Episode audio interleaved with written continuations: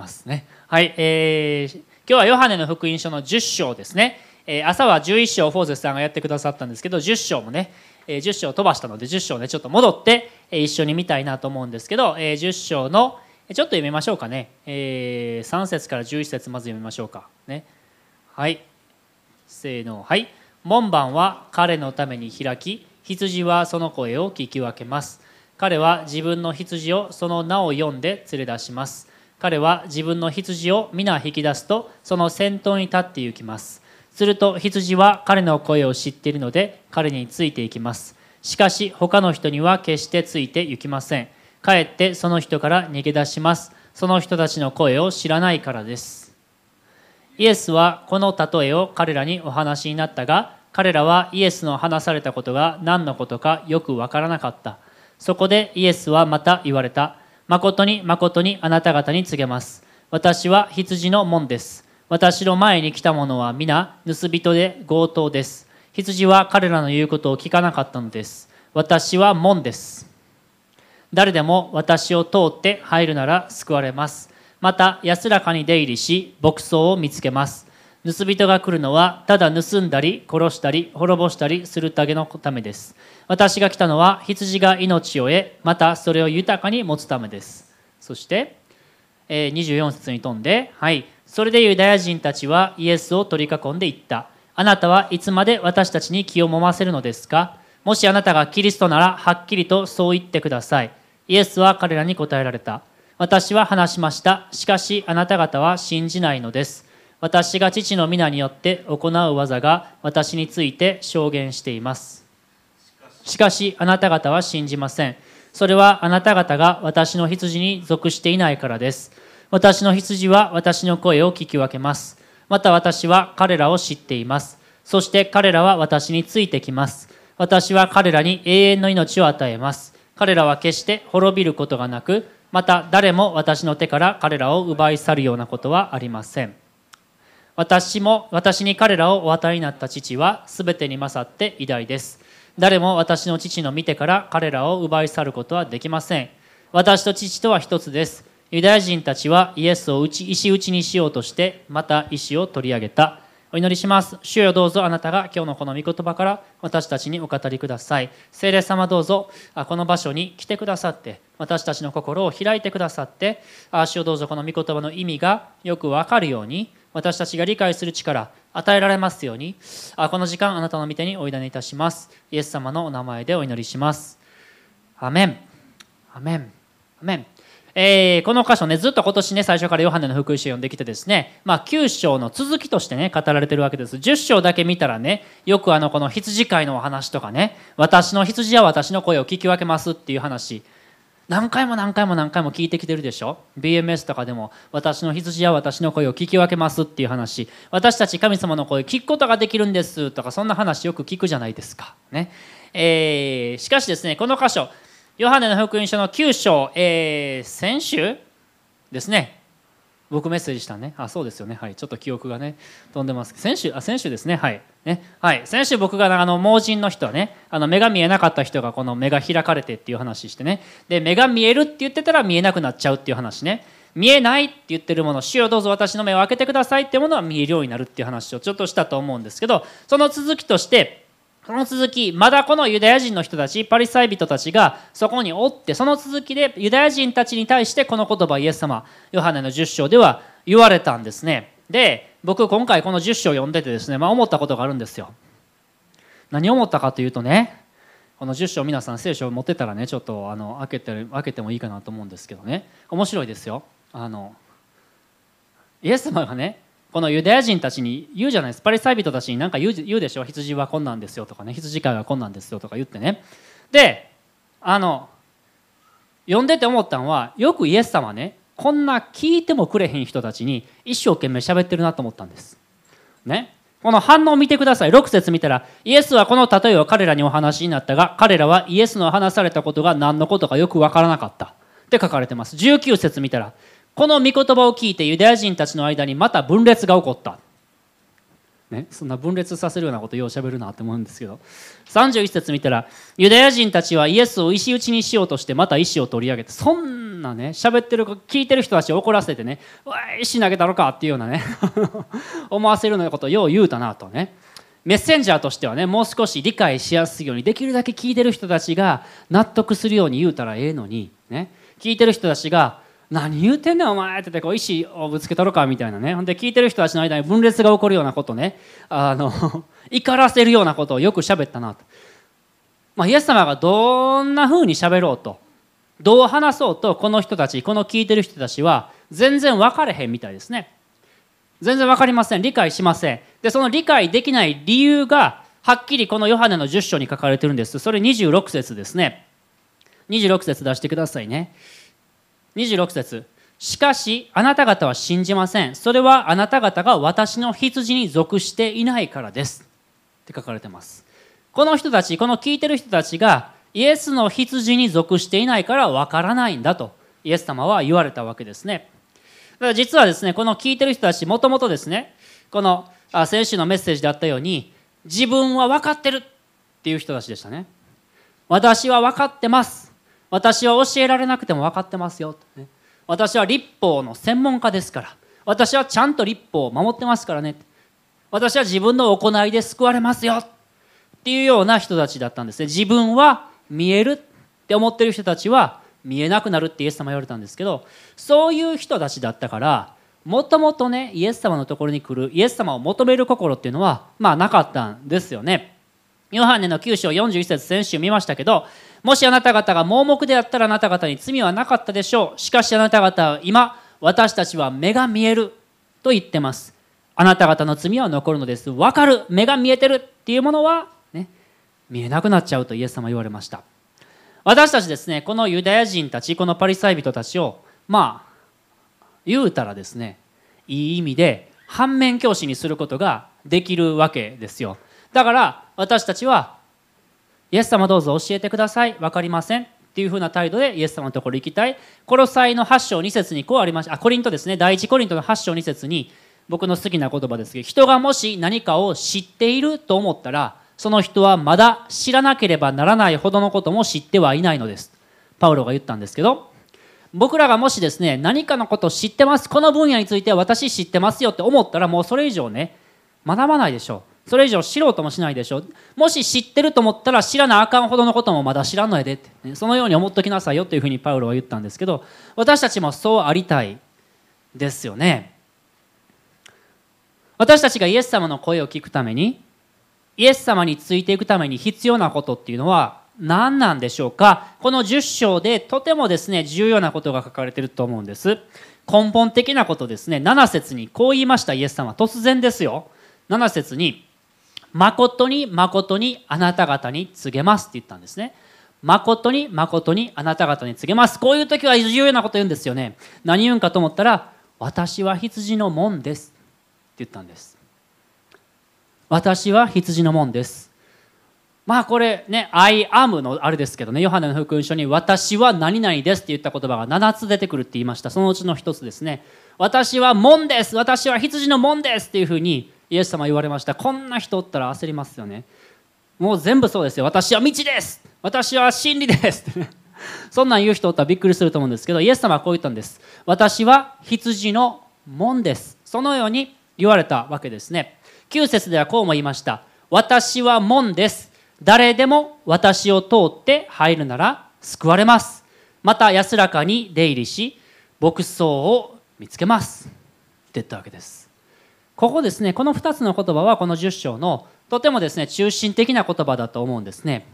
この聞いてるユダヤ人たちは聞いてたパリサイ人たちは悔い改めてイエス様イエスという門を通って入る気持ちなんてなかったんですよね。つまりもともと悔い改める気がなかったわけです。だからイエス様は彼らの牧者羊飼いとなろうと思ってもなれなかったわけですね。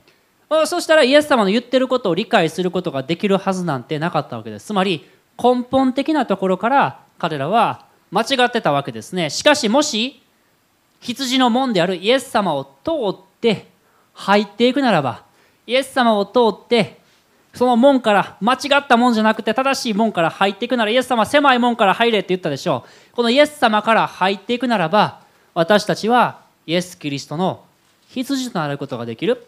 イエス様が羊飼いとなってくださって私の羊は私の声を聞き分けますというふうに言われました。そういった約束がこの10章にはいっぱい書かれてます。もし私たちがイエスの羊であればこういった約束はあなたたちのものですよとイエス様は言ってるんですね。3節最初に戻ってください。3節。羊はその声を聞き分けますって言ってます。聞き分けることができます。これ約束ですね。私たち導かれます。イエス様が生きててイエス様がこっちだよって教えてくれます。いいでしょ？ね。彼は自分の羊を皆彼は自分の羊をその名で呼んで連れ出します。名前呼んでくれるんですよね。だから個人的に知ってくれて純三こっちやでってね。呼んでくれるんですよね神様がね。名前ちゃんとしこうたってね。そこでカメラやってるけどね。お前のことちゃんと知ってるよってね。言ってくれるわけで「レイよ見てるかちゃんと」あのはい。いろいろですね、まあ、私たちの名前を知ってくださってるその名で呼び出してくださるわけですね。で引き出すとその先頭に立って出ていくわけですね。11節飛びますけどこう言われました。私は良い牧者です。私は良い牧者です。良い牧者は羊のために命を捨てます。って変な話でしょ？反対やろって思いませんか？普通羊が牧者のために食べられるというか。ね。毛を切られてね。でもイエス様っていう羊飼いは私たちのために命を捨ててくださる羊飼い。そんな羊飼いについていきたいと思わないですか？私はついていきたいですけれども罪なき、ね、子羊となってくださったもう反対に羊にもなってくださった命を捨てられた羊飼いですね。そんな羊飼いが私たちのために命を捨ててくださいます。27節また次いきますけれども私の羊は私の声を聞き分けます。これも約束ですね。また私は彼らを知っています。私たちのことを知ってくださるお方全部知ってるっていうふうに聖書には書かれてます。うちの娘がですね長女がですねこの前髪の毛をこう触りながらね言ったわけです。つぶやいたわけです。ああミク髪の毛数えたいなってね。髪の毛数えたいな何本あんねやろってね。僕は横でねさあそれはもう神様しか知らんな。数えてよと 言うわけですね。まあマタイの数えられへんちゅうねマタイの10章30節にあるんですよね。あなた方の頭の毛さえも皆数えられてます。すごいことでしょ。ねそれぐらい私たちのことに関心を持ってくださってるお方だということですよね。私たちが立つのも私たちが座るのも私たちの言葉が言葉この口に出てくる前に何を言うかっていうのは神様は分かってるっていうふうに詩篇にも約束されてます。そんなお方が私たちのために命を捨ててくださる。28節続きに書いてますね。私は彼らに永遠の命を与えます。彼らは決して滅びることがなく私たちに永遠の命が約束されてます。私たち滅びることありません。今日の朝も言われました。私たちが死んだらこの肉体今今いる肉体はもちろん滅びますよね。当然です。ここにいるみんなですね。将来必ずこの肉体というのは衰えていって滅びるんですね。しかし私たちのうちにあるこの霊は主のもとに行く。そして新しい体が将来私たちに与えられるという約束があるんですね。素晴らしいですね。そしてその続きも素晴らしい言葉です。誰も私の手から彼らを奪い去るようなことはありません。私たちがもしイエス・キリストの羊となるならば私たちは守られるんですね。私たちがよく迷ってしまうのはイエス様のところから出ていくからですよね。この羊のところここイエスイエスキリスト羊じゃなくてですね他のところ行ってしまうからですね。だから私たちは迷うんです。まあねあの大前提として羊っていうのはまあ愚かな動物なんですよね。あの羊っていうのはものすごく面白い動物で自分が羊って何ていうかでこの自分羊ほどどんくさい動物っていうのはほんまはおらんわけですね。自分のこの命運を完全に羊飼いに頼りきってるというか自分で家に帰ることも巣に帰ることもできない。また自分で草を見つけることもできない。そんな動物なんですよね。つまり羊飼いがいなかったらどうしようもないっていう動物なんですよね。だもしもしですもしですねその羊がですねあの自分が羊であるっていうことを忘れてですね自分で生きていくことができるって思ったらどうでしょうね。どう思いますか？自分は羊やけれども羊じゃない他の動物だというふうに勘違いしちゃったらどうなりますか？自分がこの例えばですねライオンだと思ってですねあの俺は強いと思ってですねこの羊の群れから抜け出してですねこの羊飼いのところからも離れていって、まあ、そしてサバンナを歩き始めたらですねどうなるんですか？まあすぐにやられますよね。一発アウトですね。飢え死にするか、まあ、肉食動物に食べられるか、まあ、どっちかですよね。でも勘違いする人結構多いんですね。自分はできる自分は分かってる自分は一人でやっていけるっていうふうに思う人は多いんですよね。このユダこのイエス様の話を聞いていたユダヤ人パリサイ人のように羊の門であるイエス様から入らない。そういう人が多いんですね。そしてそれは悲惨な結果になってしまうわけです。この御言葉このヨハネの10章の本当に中心的に語られていることは私は羊の門ですということですよね。私は羊の門です。もしここから入るならば安らかに出入りし牧草を見つけます。ということです。私たちはぜひですね自分勝手に生きていく自分一人で生きていくんだということをやめてこの羊の門であるイエス様から入っていくようにしたいなと思うんですね。今なんかそっぽ向いてます。ちょっとねあのすねてます。ちょっとイエス様横に置いときたいです。という人おったらですねぜひ羊の門から入ることをですねお勧めします。自分の道を歩もうとしている人がいるならば今日向きを変えてイエス様のイエス様である羊の門から入っていきたいと思うんですね。それは毎日のことだと思うんですね。毎日毎朝今日もイエス様私はあなたを通って入っていきたいです。羊の門であるあなたを通って入っていきたいです。どうぞ安らかに出入りさせてくださいとそのように私たち祈っていくことができたらと思うんです。そうすればこの10章に書かれている約束は全て私たちに与えられるんですね。イエス・キリストの声を聞き分けることができるようになります。イエス様を見てイエス様が先頭に立ってついていてくださる。そこに導かれていくようになります。イエス様が私たちのことを守ってくださるようになります。私たちに永遠の命が与えられます。この約束私たちで自分のものであるということを信じていきたいと思います。そのために羊の門であるイエス様からいつも入っていくことができるようになりたいと思うんですね。今日も詩編100っていう歌歌いましたよね。なんかの歌いいですね。僕も歌いながらなんか楽しくなってくるんですねいつもね。我らは主の者主の民。その牧場の羊って言ってねこうなんか嬉しいでしょ。あんま嬉しく投げない人もいるかもしれないんですけど僕あの歌歌ったらすごくねこう喜びがこう湧いてくるんですけどああイエス様が自分の羊飼いで自分を導いてくれるお方だと自分で自分で自分で自分の人生切り開いていくんじゃなくてイエス様が先頭に立ってくださってイエス様の言っておられる方向に自分もついていけばいいんだってそんな素晴らしい人生他にないですよね。ぜひ今日イエス様であるあ羊の門から入っていきたいと思います。お祈りしましょう。